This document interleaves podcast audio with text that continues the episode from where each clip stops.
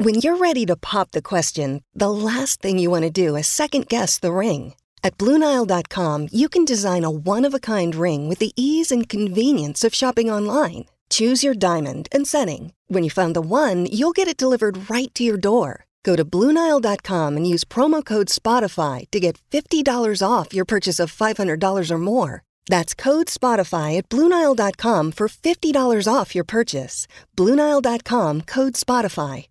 This podcast episode is brought to you by Coors Light. These days, everything is go, go, go. It's nonstop hustle all the time. Work, friends, family expect you to be on 24 7. Well, sometimes you just need to reach for a Coors Light because it's made to chill. Coors Light is cold lagered, cold filtered, and cold packaged. It's as crisp and refreshing as the Colorado Rockies. It is literally made to chill. Coors Light is the one I choose when I need to unwind. So when you want to hit reset, reach for the beer that's made to chill. Get Coors Light in the new look delivered straight to your door with Drizly or Instacart. Celebrate responsibly. Coors Brewing Company, Golden, Colorado.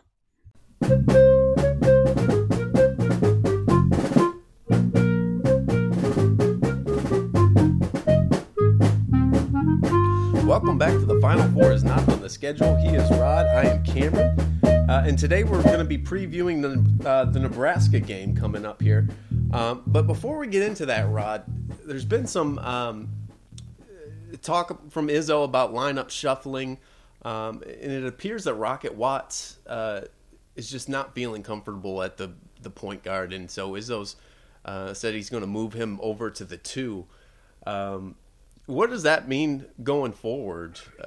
Well, it's it's interesting, um, and, and, I got to tell you, I mean, look, Tom Izzo knows the team better than anyone, knows the sport better than any of us. So I'm not I'm not questioning that, but you know, it's got to be an interrelated thing because offensively, before that Minnesota game, Michigan State came in with the number 11 offense in the country in terms of adjusted efficiency. So, what you draw from that is offense is not the problem. All this stuff about you know not having a pure point guard, blah blah blah, really wasn't holding the offense back from executing at a high level. Now, I would say what, and, and keep in mind, we're coming off a Wisconsin game where the offense was pretty good against an extremely good defensive team. Mm. So when you look at the Minnesota game, uh, you know, as we talked about, this is my eyes. Tom Izzo may see something different. Uh, I saw a team that didn't cut hard enough, didn't move well enough, wasn't setting good enough picks just across the board. It wasn't a point guard issue, and then just didn't hit shots on top of everything else. It, to me, it wasn't just a point guard issue he may see it as he needs somebody with more of a voice and more of an ability to get teammates to do those things when they're not. Fair enough. I, I happen to think from this is just my own opinion from reading and listening to what he said that it, it has more to do with getting Rocket Watts on track as a total basketball player and how much they need that than it does Rocket Watts is just doing a terrible job at the one because I don't think he was. Mm-hmm. As I, mean, I really don't think there's a lot of evidence for that. You know, now I, I've seen it suggested, and I can't rule it out that you know some think, and maybe Izzo's in this camp, and and some of the comments he made maybe suggest that this is the case. Some think that um, the burden of everything that goes into being a point guard at Michigan State is weighing on Rocket so much that it's affecting ability to create offense for himself, to hit shots, to play consistent defense. Maybe I I find that difficult to to to square mm. in my mind, but I can't rule it out. And, and and again, he knows better than any of us. So if he thinks the situation warrants this, who am I to argue with it? But um, you know, a Hall of Fame coach earns that kind of trust, right? But I just didn't think that was a very real possibility or probability. My own two cent. Um, but it doesn't matter because he's made the statement, and I think that that's what we're going to see. we're going to see Rocket Watts playing off the ball, and and that means somebody else is starting at the one. Now, there's three possibilities for that, as I see it. One, and the one that I think most fans are enthused about coming off that last game, is AJ Hoggard, the the six three freshman. Uh-huh. I don't know that I believe he'll be starting, at least not this game. Longer term, maybe so, because you can make an argument. You know, there's there's even an argument that Foster Loyer is not a pure point guard. I don't buy that as much as some do. I, I saw him do a pretty good job of running teams and distributing the ball. He wasn't just a shot hunter. Yeah. In high school, especially in AAU, he wasn't. Um, but whatever. There are some who feel that and feel that Hoggard is really the only natural point guard they have on the roster. Um, I think he has a chance to be a, a good player, obviously, long term for sure. This year, even possibly.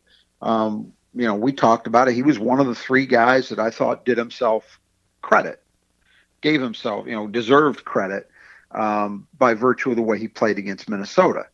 So I've got no argument with that, and I've got no argument with you know if Tom Izzo believes this is in the best interest of his team. Okay, but I don't. I'm going to be a little bit surprised if it's AJ Hoggard on Saturday on Saturday against Nebraska. Maybe it will be. It's one possibility. Second possibility is the one I would probably rate as most likely is Foster Loyer rejoins the starting lineup. Um, I say that because of his experience, the fact that you know, as much as those who get stuck in a narrative and can't adjust to changing circumstances won't admit, he's been better defensively. Not perfect, not not a guy who's not capable of um, of having rough stretches, as we saw in the Wisconsin game where they posted him up. Uh, but Foster Loyer has played better basketball this year, and I, if I had to rate the likely outcomes, this would be one, the, the, the, the one that would be highest for me of the three. The only argument against it for this game, as we're going to go into talking about Nebraska, Nebraska doesn't have like the seven foot guys. You know, they don't have that kind of size, but their perimeter group is as big as any Michigan State's going to see. It's huge, and I don't know that they could start Foster against that lineup. I think they may have to pick and choose where they can play Foster in this game. Mm-hmm. The third option would be it's Aaron Henry. Now, there there are arguments for and against that. I think the one that's against it the most, in my mind, is if you're making these adjustments with Rocket Watts because you think it's kind of overwhelming him and you need to get more out of him as a total player. Well, Aaron Henry's already kind of struggling with that stuff, right? Just just based on based on um, the, the increased role and usage that Michigan State's have. Now you're going to actually make him the point guard rather than you know mm-hmm. just a guy who's used as a facilitator.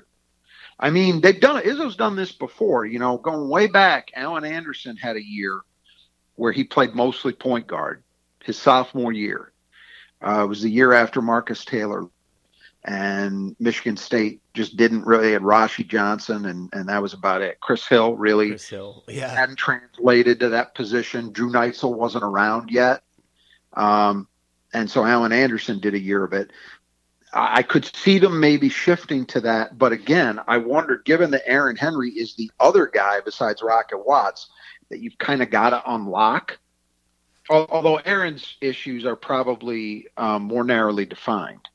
With Rocket, it's the totality of his game. He's not hitting shots all of a sudden. He's struggled defensively for much of the year. Aaron's been, other than the game in Northwestern, has been pretty good defensively. Mm-hmm. Um, sometimes great. Um, and he's rebounded pretty well.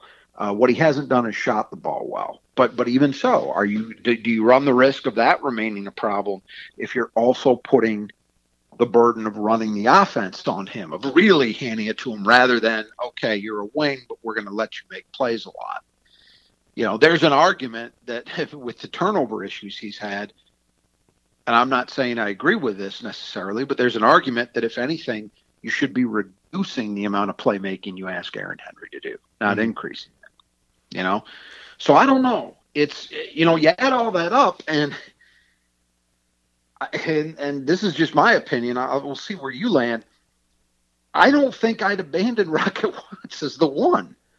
You know, I would say you give Hoggard more minutes. That's fine. Mm-hmm. But I don't I don't know that AJ is in shape to be are, are you going to turn him all of a sudden he's going to be a 20 minute a night guy or more? I just I don't know if he's ready for that physically. You know, let's let's not forget this is a guy who didn't come here in prime shape. He's he's kind of where guys like Denzel or Draymond were when they started. Just it's not a Derrick Nix scenario, mm. but he needs conditioning work, and I still think that's the case. You know, so I, I don't know. What do you think? I tend to. I think Aaron Henry. If I had to, if I had to pick, okay. for for two reasons. I think on defense that gives you your best five players. You know, um, and really you're you're looking at taking it. It's really not so much Loyer versus Henry. It would be more like Loyer versus Langford because. Mm-hmm you know, Henry'd be on the wing, then you'd have Rocket, and so Langford would presumably come off the bench. Mm-hmm. Uh, the other thing is, I honestly think um, Aaron Henry's mindset is more of a pass first guy. Um, and I don't know how how that translates into facilitating the offense, but it seems to me like he just doesn't quite have the attack mindset that Rocket does. Um, maybe he, he would be good in that role. Maybe facilitating would kind of take his mind off of um, feeling the need to always score uh, uh or make a play for his team, and he could just let the plays kind of come to him. Um, well, you know what? I, you've, I think that's all um, very much worth consideration. And you've probably convinced me that if they're going to make a change, which is obvious they're going to, that that's probably the one that makes the most sense. I think the first thing you said is the most important. And it comes back around. I really didn't finish my thought mm-hmm. at the outset where I said, you know, before the Minnesota game, at least by the numbers, you couldn't claim this was an offense that was struggling. You know, it shot the ball poorly against Northwestern for a while, but it, uh, over the totality of the season, the offense has been pretty good. The flip side of that, though, is what's really the issue. Defense has been the problem all mm-hmm. year long. That's been the issue. And so when you say, I do that because I think it gives me my best defensive group, that has resonance for me. And I agree with it. And I think that's you know, that's the other thing about elevating Hoggard to a big role. Now, I haven't seen AJ get blown up really yet this year, but we also haven't seen him play a ton of minutes. I mean, the Minnesota game is really the first time mm. that we've seen him play extended minutes.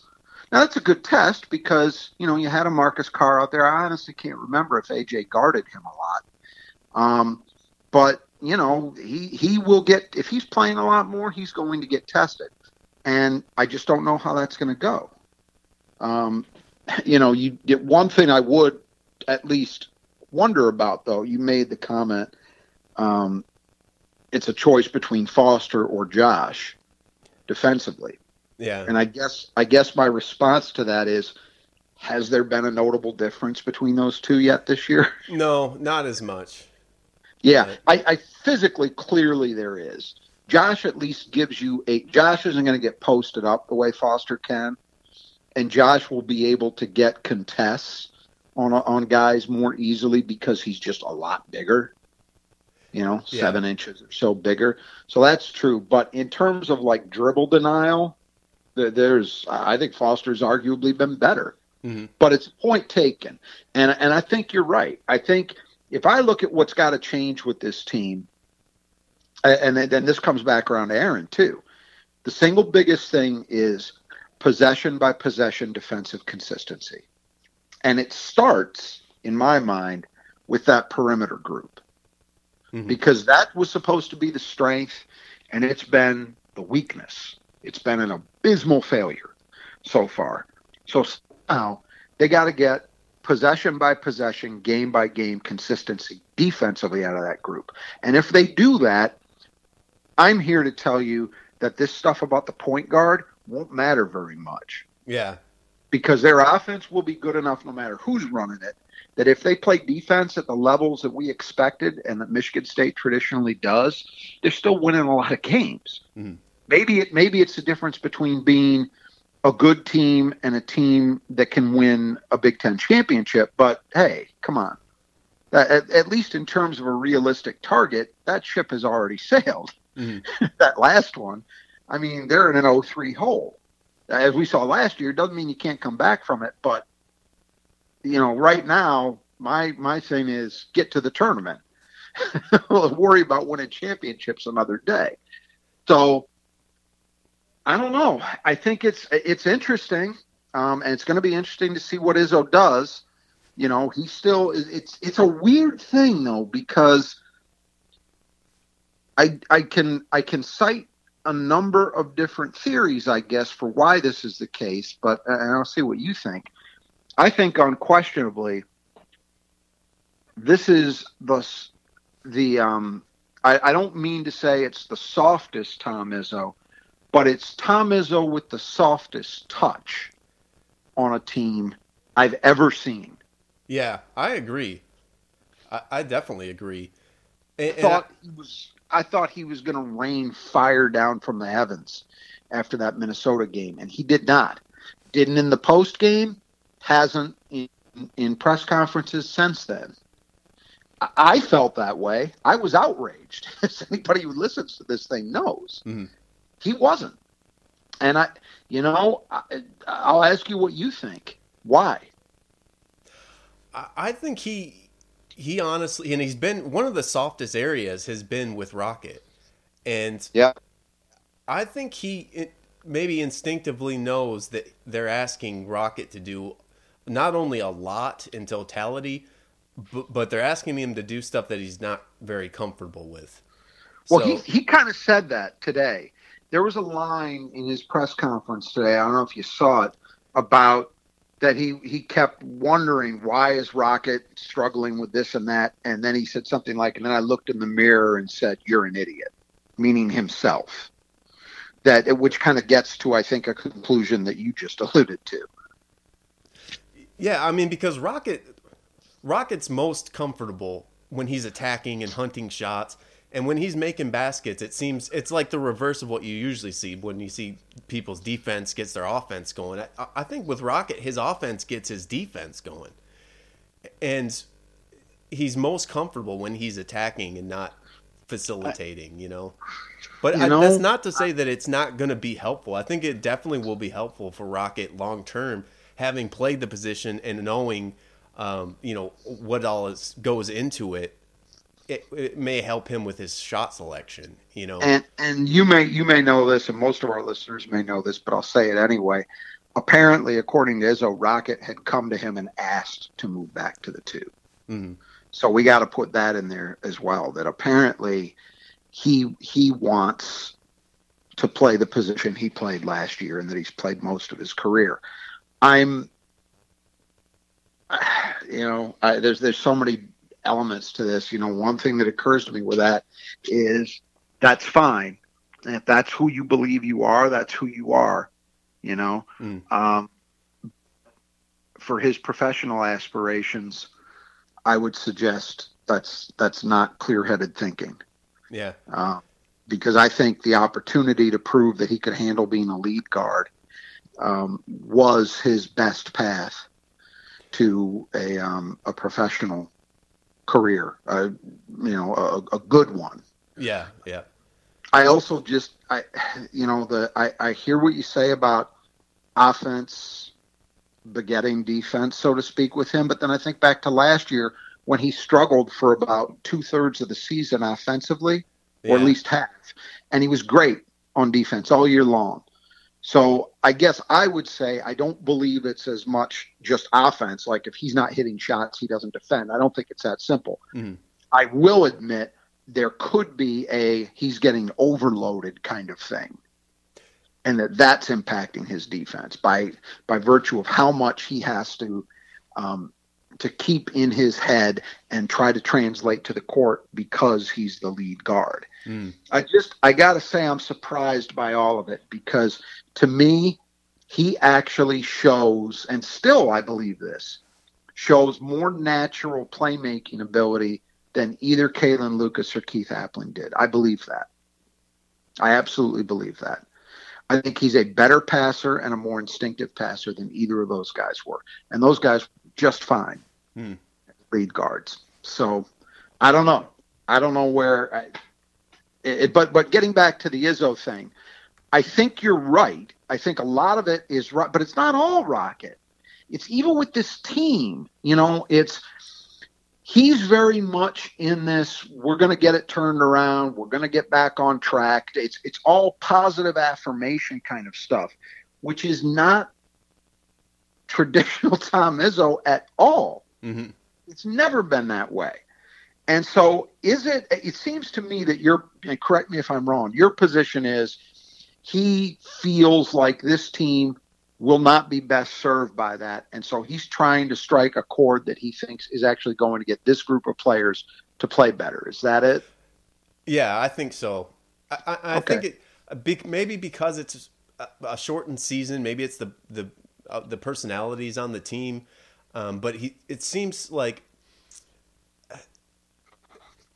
you know maybe maybe they're just a little far into the season to be trying to figure out the right combination you know, I I'm not sure exactly, but but yeah, but that's what he's doing. Yeah, that's exactly what he's doing. So I don't know that he believes that. I, I, I guess I'm talking more about his his public demeanor. We obviously don't know what he's been like in practice, but his public demeanor has never been like this ever. Yeah, and so it is strange. I'm of I'm of two minds. One is what you're talking about, that he believes just going scorched earth is not going to help this team, that this team, for whatever reason, the personalities involved are not built to handle it. I, man, I struggle with that because he has lit Aaron Henry on fire how many times mm-hmm. in his career already publicly? and Aaron Henry's lived to see another day and been just fine and has seemed to respond to it, right? Yeah. All those other juniors have been through this. Josh Langford's seen it all for five years, you know? Um, so we're not talking about that many guys who haven't been coached that way and haven't been around it. Um, the other thing is, and and this is, I don't mean this to be controversial, but it it occurs to me at least as a theory is I think to myself watching it, is this the after effect of his having had COVID? That that he does not have that because that bringing that fire takes a lot. Yeah. And this is oh, not meant as a criticism at all. I'm just wondering, is that a factor that he doesn't have it within him right now to be that coach? to to just really get out there and and get in people's faces and so he's trying another tack mostly because he feels like the gas tank is a little bit empty on in terms of what his usual instinct is and i could be completely full of shit that is nothing more than a wild hair guess he is clearly not as demonstrative as he normally is on the sidelines there's no question about that but that can be a function of a lot of things first and foremost you don't have a crowd, mm-hmm. you know, which changes the dynamic, right? Um, but he that's clearly different. But I don't know that you could say any coach is, has been their normal self on the sidelines this year. That's my observation watching a lot of games. Is it feels like everybody's a little bit subdued in that way. Mm-hmm. I think the games on the court unfold more or less normally, but I think the sidelines are a little different. Um, but I, I'm just I'm looking at that, and then I'm listening to the the way he's talking about this, and it just it doesn't feel to me like that. Well, it's clearly not the usual Izzo. The question becomes, why is it not? What you know? what else do you think about um, the transfer, the loosening of the transfer rules? I mean, do you think that plays believe, into coaches softening that. up? You mean that, that he he's feeling like he can't coach guys as hard because he's worried they'll leave? Yeah, I mean, I don't know. I don't know if that's the reason for it, but Hey, I, I can't say definitively it's not, but that would cut against every single thing we've ever known about Tom Izzo. Ever. yeah, You know, um, I just, I mean, look, anybody deciding to transfer now is still going to have to sit until next year. It's not like they have instant eligibility wherever they go, right? And I just, I don't know. I'd, I'd be shocked if it was that because that would be a sign of a guy that's coaching afraid. Mhm. And that's not Tom Izzo. I think Tom Izzo, you know, look, he plays, and it, I shouldn't say play because I do think it's legitimate. Um, you know, the kind of the, you know, I'm the bumpkin from the UP.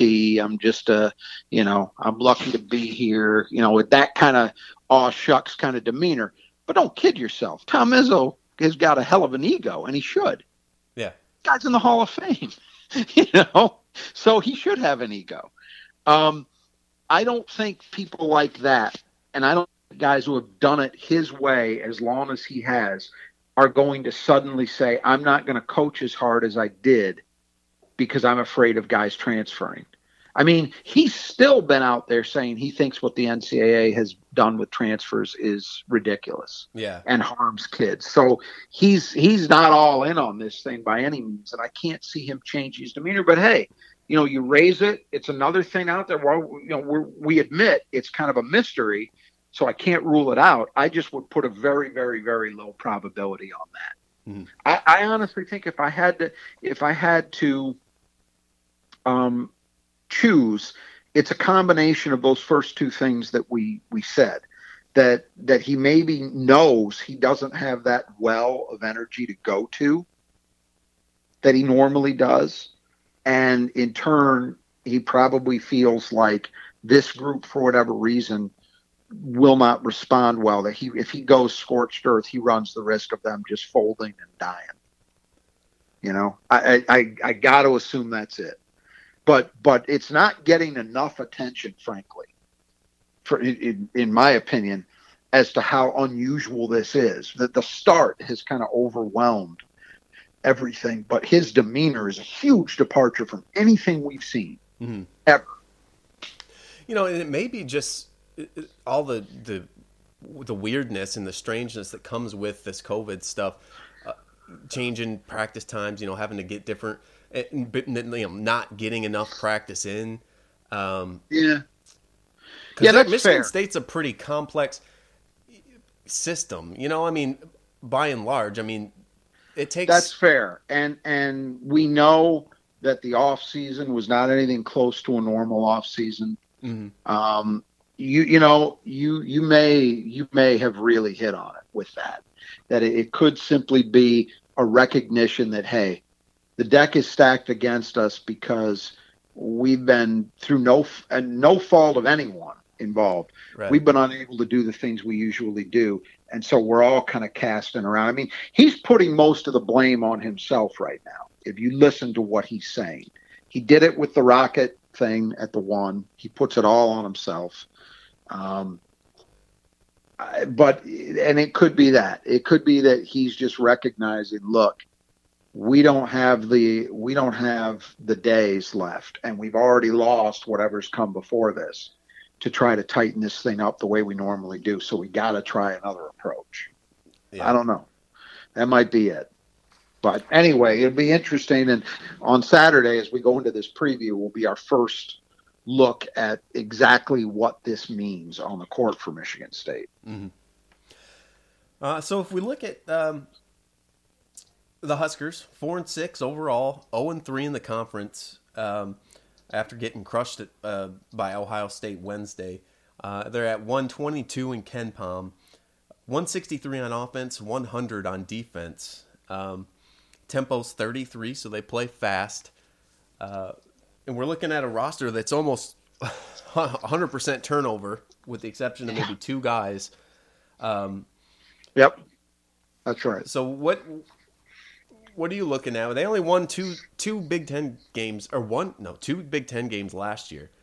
Um, yeah, and I was pretty confident that they would outperform that this year. Um, and I still think probably they do. You know, in they fairness, got them, more talent. that way more. And it's a bigger team. I mean, there's certain things that overall KenPom number is still bad. Hmm It's at the same levels as it was last year, more or less. But when you look at the offense and the defense, they are better, particularly the defense. I mean, look, sitting at 100 is nothing to do cartwheels over, but it's massive improvement Mhm. from a year ago. Um, I think they're a they're a more coherent team, and and that's relative, but they are better. Um, it's just that the one big thing is they can't shoot. They're 29.6% as a team from three. And from two, they're at number 241 nationally. So they're in the bottom, easily in the bottom half, pretty much in the close to the bottom third. Um, they're number 183 in offensive rebounding. That's better than last year, but it's still not great. Mhm. So they don't shoot well. They're not a rebounding force. The only thing they do decently, two things. Uh, they get to the line a decent amount. They're 96th in free throws as an overall percentage of as a percentage of their overall scoring. So they get to the line with some frequency. Problem is they only shoot 65% hmm group when they get there. So that kind of negates that a little bit. And they're number 74 in turnover percentage. So despite the fact that they're playing fast, they're they're valuing the ball a little better. So it's a struggle, you know. And that that's to be expected to a degree when you've got um as many new faces as you said, where it's it's almost complete roster turnover. Now, a couple of these guys, um, Banton and Stevenson, were actually around last year. They were sitting out as transfers, so they aren't Mm. completely new. But it's still a you know we see that with Joey Hauser. It's still a different deal Yeah. when you're playing. So I think that explains some of it. But um, I, I, to be fair, I honestly thought they would be better than this. And they've had some moments. They they really pushed Michigan Mm. in their second game. Michigan pulled away a little at the end, but Nebraska was right in that one. So you know the fact that they got blown off the floor a couple times, that hasn't been the case in every game. It's just I I, I did think they would have some better stuff to highlight. I mean, I I had them picked ahead of Northwestern and Penn State. Mhm. I wouldn't do that now. Right now, I would say that they're the worst team in the league, but you know, um, it's uh, I still think there's the potential for them to get better. It just depends on when that clicks in. Um, defensively, oh, and they, the other thing is they don't pass the ball well. They're number 231 in assists as a percentage of field goals made. Um, so they don't, you know, baskets that d- are derived from an assist, Mhm. uh, put another way. Uh, so they're, and this is not a team that, I mean, they've got some guys that can go get it their own a little bit, but this is, this is not DDM Kentucky under Cal. You know, their numbers should be better than that, and it's not. On defense, they're okay in terms of limiting shooting, 181, so they're very middling, and they're 188 in defensive rebounding. Again, not good, but not as bad as they were last year. So there's some improvements there, um, but defense, there's nothing that really stood out as great or even good and yet there's nothing that was really just god awful. Mhm. So that's why they're sitting at 100. That's kind of the profile of a number 100 team. Uh, so you look at their starting lineup: Dalano Banton, six nine sophomore transfer from uh, Western Kentucky. Uh, Banton averaging 13.4 points a game on 44, 31, and 72 shooting.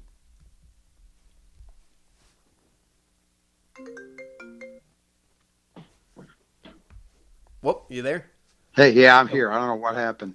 Um, so we're right at the starters, I guess. Yep, you can just yep. go right in with that. Uh, so Dalano Banton, six nine sophomore transfer from Western Kentucky. Uh, Banton averaging 13.4 points a game on 44, 31, and 72. Um, and he also leads the team in assists, at 4.7 and per 2.2 turnovers a game. And he's uh, leading the team in rebounding. I'm sorry, 7.5 rebounds a game and a block. And he also also leads them in blocks at one a game. So he leads them in every area except scoring, where he's second.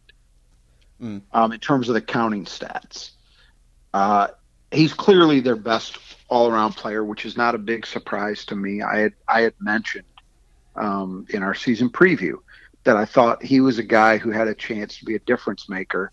And he's largely played the way I expected him to. You know, the three point number is not great, and that's probably the area he needs the most work on. Um, but you know, it's funny. I've seen some speculation that see if this sounds familiar that they should take him off the ball to get a better team result and to get more out of him. But I look at their team and I'm not sure who the point guard is if it's not him.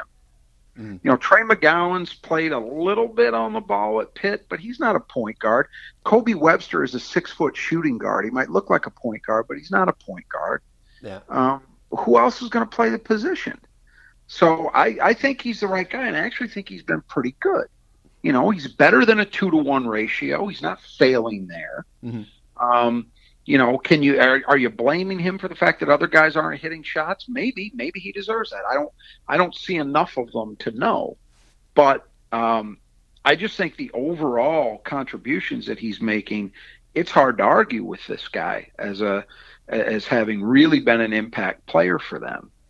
Um, as I say, needs to improve his jump shot, but you know the good thing is he doesn't go to it too often.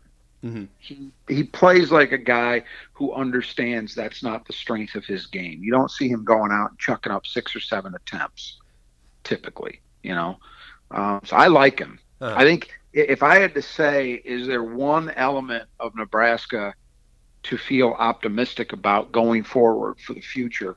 It's him, assuming that they can keep him. Mm-hmm he doesn't decide to go pro or, or transfer out or whatever, he's because he's only a sophomore in terms of eligibility. He's the reason because I think he's a guy you can build a team around. I really do. Mm. Uh, and then Teddy Allen, six six junior transfer um, from uh, JUCO junior transfer. Uh, he leads them in scoring 17.7 points a game, 43, 34, and 65 from the line. Uh, and he's grabbing five rebounds a game he's you know he plays a little bit like the guys they had last year. The difference is he's a little more efficient than those guys. I mean, he's still he's taking a lot of shots, more than 14 attempts per game.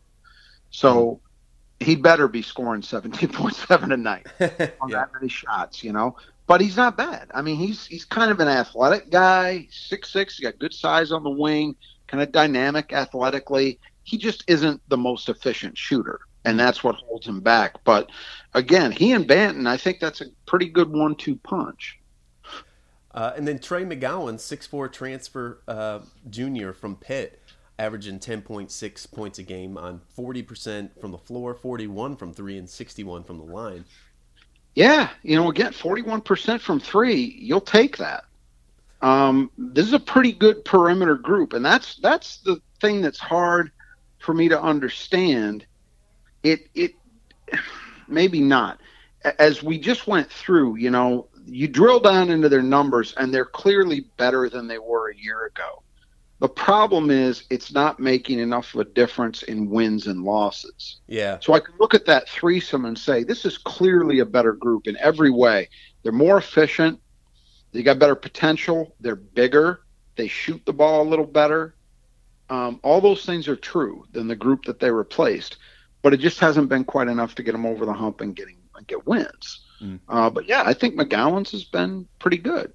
You know, 40 41, that's hey. Yeah, you can live with that. too. He, he is.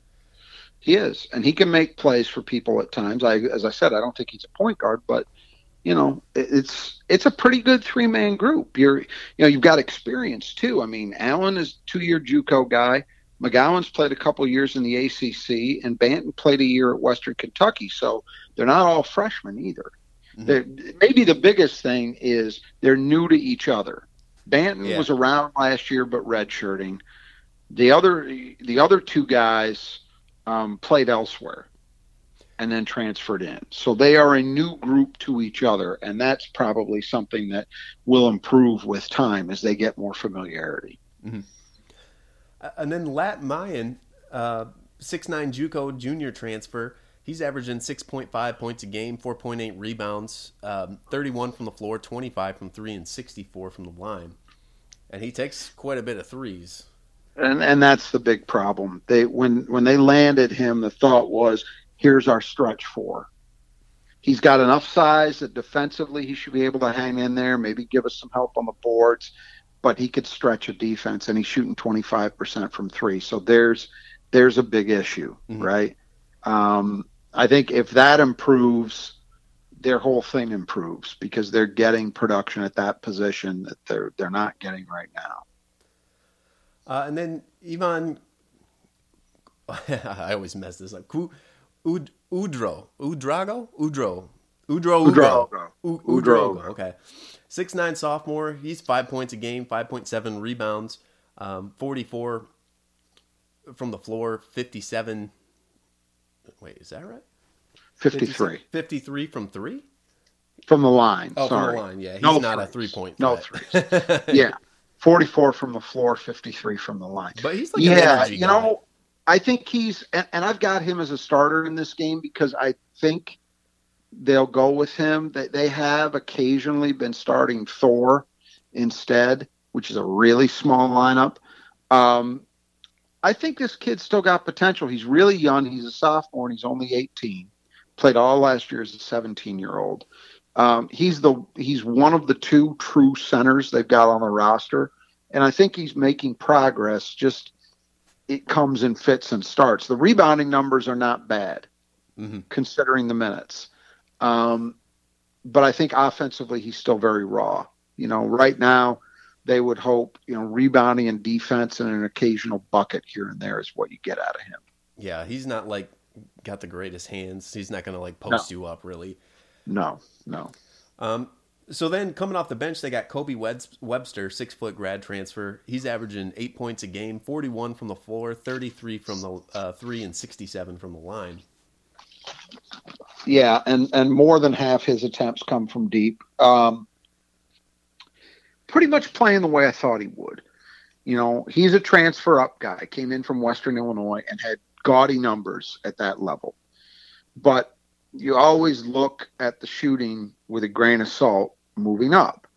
And, you know, 33% is probably a fair approximation of what I thought he'd be. Not terrible, but not enough to make him a huge, huge difference maker.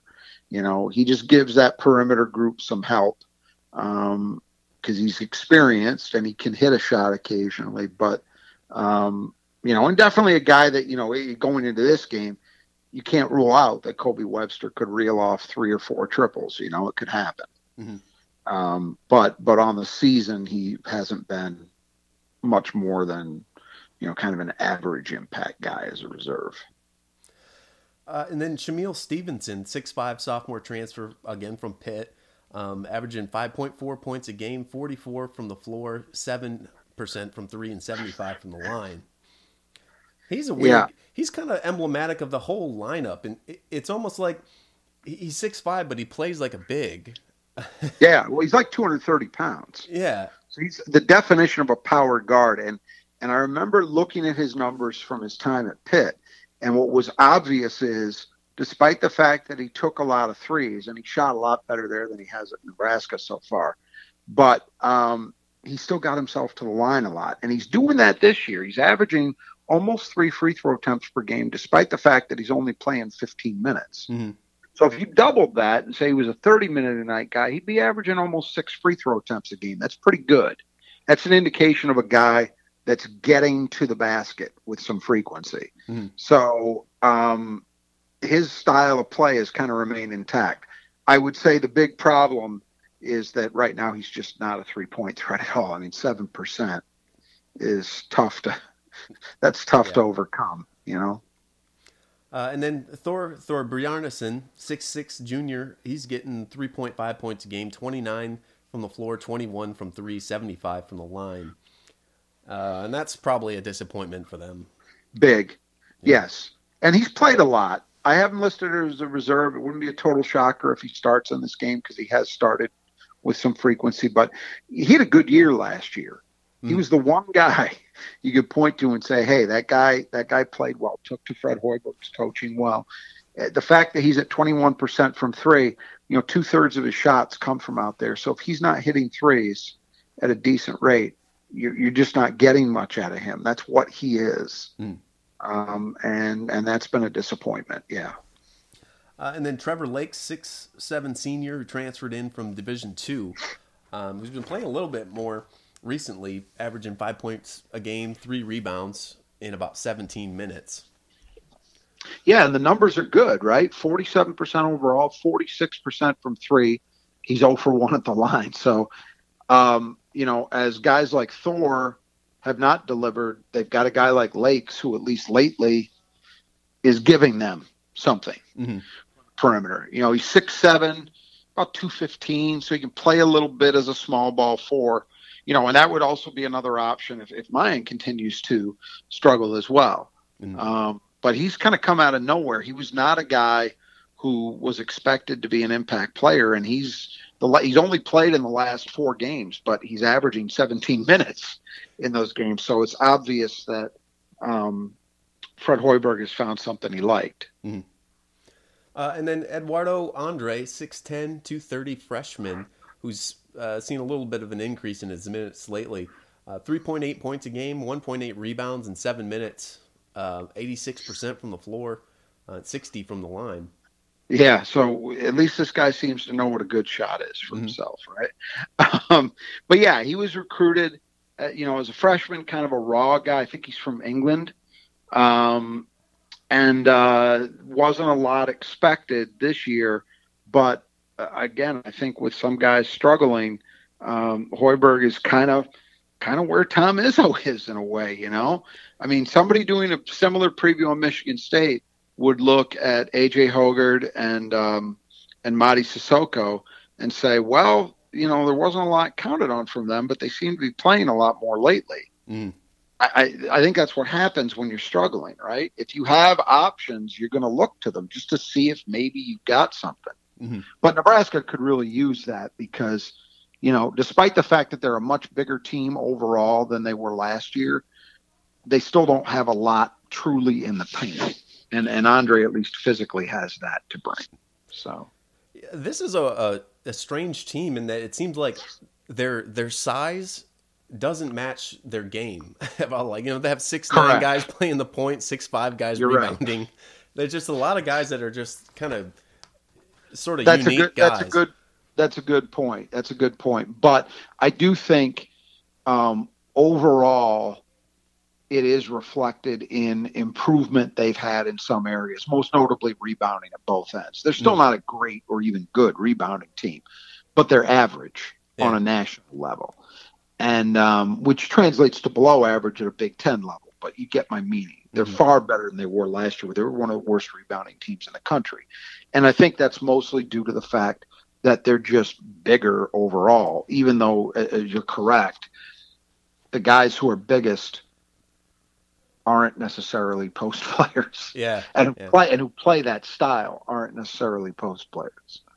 Yeah, it'll be uh, interesting to see who who gets who matches up with who in this one. Um, yeah. Well, this is one of the main reasons, as I said, th- this may be a game that um, you can't you can't really afford to play Foster and Rocket together a lot mm-hmm. because it's you know there may be moments like if they have a lineup where they've got um, Webster and McGowens maybe out there, or Webster. Let's say Webster and Thor, who's six six but mostly a jump shooter. Maybe that's a lineup that yeah. you could get Foster and Rocket some time together. But at least in terms of the guys playing the majority of minutes, it's it's going to be tough to do that because they're so big on that perimeter. Mm. Uh, so the keys, Rod. Uh, number one, effort. Yeah, I mean, we spent our whole post game basically talking about that, and and going back to our Izzo discussion.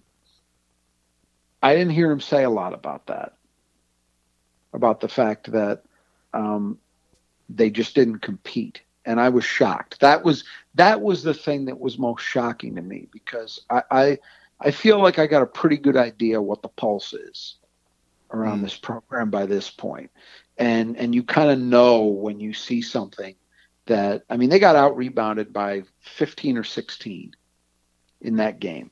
Now that doesn't tell the whole story because there's you know one team missed a lot more shots than the other, et cetera.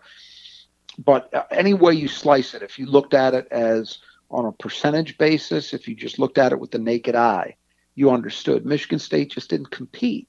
Mm-hmm. And that's the kind of thing that would normally just earn you a blistering from Tom Izzo in every forum. And it didn't really happen after this one, and I'm not sure why. We, you know, I think we talked that out as to what the reasons may be. But whatever Tom Izzo is saying publicly, I will continue to maintain. If Michigan State doesn't bring a much better effort than they did against Minnesota, none of this other stuff we're going to talk about matters. Yeah. Now I thought they competed against Wisconsin. You know, it's not like that, and they've competed most of the year. Mm-hmm. But but that showed up uh, for sure in that Minnesota game. There's no doubt about it, and it can't show up like that again. Uh, and then two early scoring. Um, yeah, they they seem to be a team that, uh, you know, at least you know, in prior years when they got down twenty to Northwestern, they were able to come back and win. This doesn't maybe seem like a team that does too well when they get behind. No, if you look at the three Big Ten games thus far, Northwestern they struggled out of the gate, and it kind of stayed that way, right? Yeah. Um, Minnesota they struggled out of the gate, and it really stayed that way. Wisconsin they had some early success hitting shots, and they kept up their offensive execution for the most part in that game. I mean, they had some turnover issues, but but by and large, that was a pretty decent offensive game against a very good defensive team. You got to got to take into account who they were playing mm. as well. So I do think that, especially for a team that's 0 3 in the league, it's on this three game losing skid. Um, I think they need shots of confidence, and hitting some shots early would help. Mm. Uh, and then the boards. Yeah, I mean, as I've said a few times here, they're not nearly as bad as they were last year, but they're not good. MSU has to control the glass in this game. You know, the Minnesota game, I said many of the same types of things, and Minnesota was a flat out bad, bad defensive rebounding team, mm-hmm. and Michigan State did nothing. So it, it's fine to talk about what the stats tell you, but it needs to translate to the floor. Yep. Uh, and then transition play we mentioned uh, Nebraska does play somewhat fast at what, oh they do thirty yeah fit you know thirty yep. adjusted tempo that's at thirty now yeah yeah they do and and yet you know if you're Michigan State any team you play anybody anytime anywhere you say we need to have an edge in transition play if it's going to be a fast paced game great mm-hmm. that's what we want they're but, actually very similar to Minnesota in their tempo yep and and and it's something you know if we look at Northwestern, Minnesota, now these guys, um, all of a sudden the Big Ten, Illinois. I haven't looked at Illinois' tempo stats, but I got to believe they're pretty high as well, um, and Iowa certainly is. The Big Ten eh, traditionally has been a league where tempo numbers have been relatively low. Um, and they are going to get a little lower, I think, as we get further into conference play because other Big Ten defenses will do that to you typically. But I will say there is more of an emphasis on playing fast this year than any time in recent memory. Mm-hmm. There's a lot of teams that are that are playing this way, and so that should be to Michigan State's advantage. It should be. Yeah. I'm not sure it has been thus far. At some point, they got to make that a positive for them, you know. And maybe this is one of the things too. I don't I don't know. It, it could be that Izzo feels like one of the reasons the rocket experiment isn't working is that they're not getting as much out of their transition game. Mm-hmm. That either he's not pushing it the way they need it pushed, or they don't have him as a finisher on the wings. You know, they don't have him as a trailing three threat or a guy who can get to the rim and finish a break. Um, you know, it could be that stuff is playing into it too. But however, however it cuts, they've got to be better in transition than they've been. Mm-hmm. Uh, and then dribble containment. Yeah, it's been a problem all year. I mean, I, ironically, I thought that they did one of their better jobs in that Minnesota game because Marcus Carr is the best penetrating guard they will play all year, uh, give or take Dosunmu. There, he's he's a better creator. Dosunmu maybe is a little better at getting his own, um, but it, he, Carr is right at the top of that list, and he didn't control that game. You know, he got his points, but he was held well below his scoring average, and he didn't dominate the game. Michigan State did okay at keeping them out of the lane that way. There were other areas they got beat, mm-hmm. but but they were pretty good there. Uh, that needs to continue. Nebraska does not have a player like that. You know, we mentioned they got bigger guards, but yet you know the wings, Allen and McGowens are athletes, and so they will look to try to get to the rim. Um, and this team does a decent job at that. Not like Minnesota does, but a decent job at getting to the line. Um, but we've seen this year that you don't need to have a Marcus Carr type player to have success penetrating against MSU. Go back to D'Mitrik Trice. Mm-hmm. And, you know, he just killed Michigan State penetrating. And, and he's not known as that kind of player. So just because they don't have a guy that's, you know, averaging eight or nine free throw attempts a game doesn't mean that they might not do damage against Michigan State with the way Michigan State has played contained defense this year. So, you know, what you want to do is keep them out of the lane, make this team shoot jump shots. From an MSU perspective, you live with that because they have not shot well. If they happen to shoot well on Saturday, well, okay, you got to live with that. You can't take everything away. Um, but I think it starts with turning them into a jump shooting team. And if you do that, you got to live with the results. Mm. Okay. Well, um, this one's eight o'clock on Saturday, Big Ten Network. Um, yeah. Any final thoughts heading into this one in uh, Lincoln? I think it's going to be one of the more interesting games we've seen in a while from an MSU perspective. Not just to see if they can win a Big Ten game, that's a big thing. I mean, they need, desperately need a win, mm-hmm. but but more from the perspective of what does it say about what direction this team is going to go in. I mean, you said, well, they probably don't have time to do a lot of experimenting, and I'd agree with you, except here we are, yeah. December 31st, and they are doing just that out of necessity. Mm. Um, and so I think it will be very interesting as it perhaps sets the tone for what is to come. You know, we, we spent a lot of time talking about AJ Hoggard. We, we didn't spend much time talking about the possibility of the other freshman, Mady Sissoko, seeing his role increase. And I think that probably is going to happen. Mm-hmm. Who's at whose expense it comes is an open question. I, I tend to think that Hauser and Hall and Kithier's minutes are going to remain pretty consistent. Mm. I don't think we're going to see many changes. Thomas Kithier certainly should not see his minutes decrease, not after the way he's played. He's been one of the few guys that you can say positive things about lately. Uh, but I think Marcus Bingham and and um, and Julius Marble, those are guys that maybe Mady Sissoko starts to play instead of.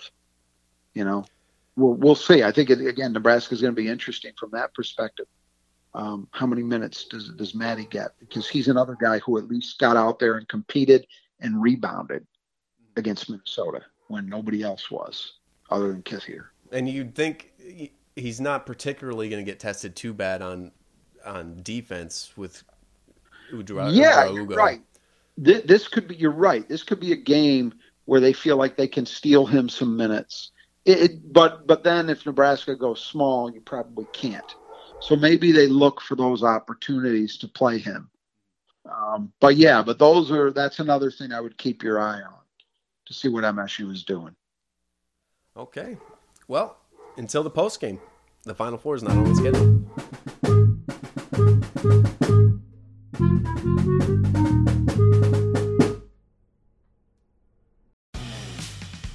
the ones who work hard to ensure their crew can always go the extra mile, and the ones who get in early so everyone can go home on time. There's Grainger, offering professional grade supplies backed by product experts so you can quickly and easily find what you need. Plus, you can count on access to a committed team ready to go the extra mile for you. Call, clickgranger.com, or just stop by. Grainger, for the ones who get it done.